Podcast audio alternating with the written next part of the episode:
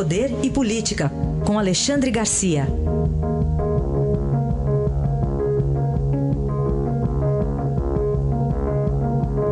Alexandre, bom dia. Bom dia, Raíssen. Comecemos aqui com essa relação Bonifácio de Andrada e o PSDB. Pois é, eu, eu queria fazer um, um, um paralelo aí. Aliás, isso pode ser literal mesmo, da cadeira do PSDB né, sobre a cadeira, o lugar do PSDB na Comissão de Constituição e Justiça.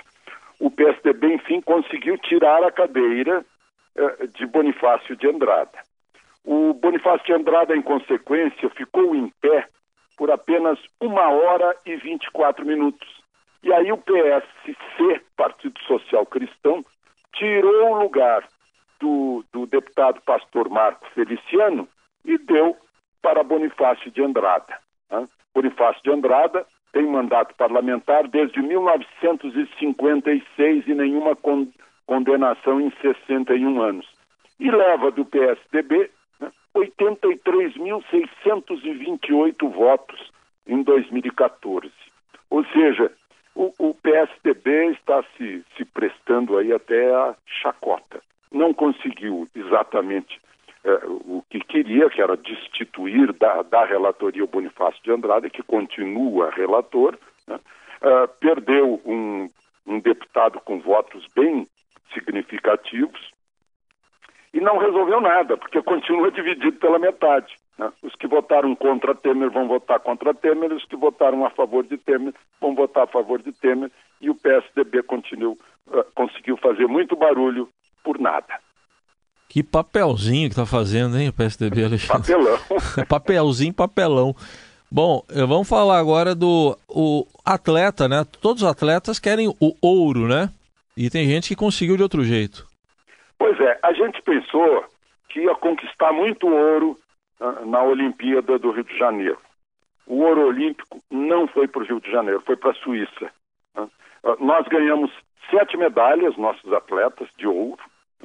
Isso é muito pouco perto dos 16 quilos de ouro de uh, Carlos Nussmann, uh, Carlos Arthur Nussmann, que durante 22 anos tem sido presidente do Comitê Olímpico Brasileiro. Eu fiz as contas aqui, botei na calculadora.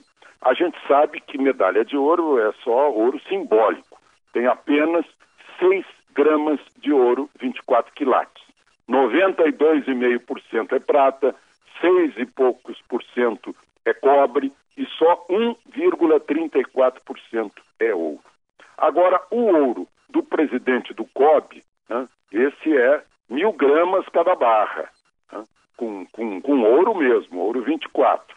Ou seja, dá 16 mil gramas. Se eu pegar o ouro de todas as medalhas da Olimpíada do Rio de Janeiro, 812 medalhas, eu vou ter 4.872 gramas. Se eu comparar com as 16 mil gramas de Nussmann, eu vou chegar à conclusão de que Nussmann tem 3,8 vezes a quantidade total de ouro presente em todas as medalhas de ouro da Olimpíada do Rio de Janeiro. Muito bem, é, é tudo depositado lá. O Jamil Chad até entrou agora há pouco com a gente aqui, exatamente do local onde está lá o ouro. É o armazém do ouro lá em, em Genebra. Armazém do ouro. Na o, ouro o ouro brasileiro está no subsolo ainda. Né? Tá ali. Né? Alexandre, uh, para a gente encerrar aqui, o Joesley lá da prisão, uh, o que, que ele está fazendo? Está indo para o ataque? Está indo para o ataque. E o alvo agora é Rodrigo Janot, que, aliás, está virando alvo de flechadas de todos os lados. Né? Parece que ele usou uma flecha bumerangue. Né? Estão todas voltando-se contra ele. Pois a defesa de Joesley Batista pediu ao ministro relator Faquim que uh, interrogasse ou, ou demandasse a procuradora-geral Raquel Doge se Rodrigo Janot não teria violado a confidencialidade do acordo de colaboração premiada firmado com Joesley, né, por revelar aquele áudio que não era o áudio do alvo das flechas, não era aquele áudio que, que poderia incriminar Temer, né, é, era, era aquele outro áudio. É, aí incriminando Joesley. Joesley está contra-atacando, mandando suas flechas contra Rodrigo Janot. Eu acho que o Rodrigo Janot tem boas razões para ficar muito preocupado, porque estão vindo flechas de todos os lados. Aí está Alexandre Garcia com a análise política desta sexta-feira. Alexandre, bom fim de semana. Aproveitem o fim de semana.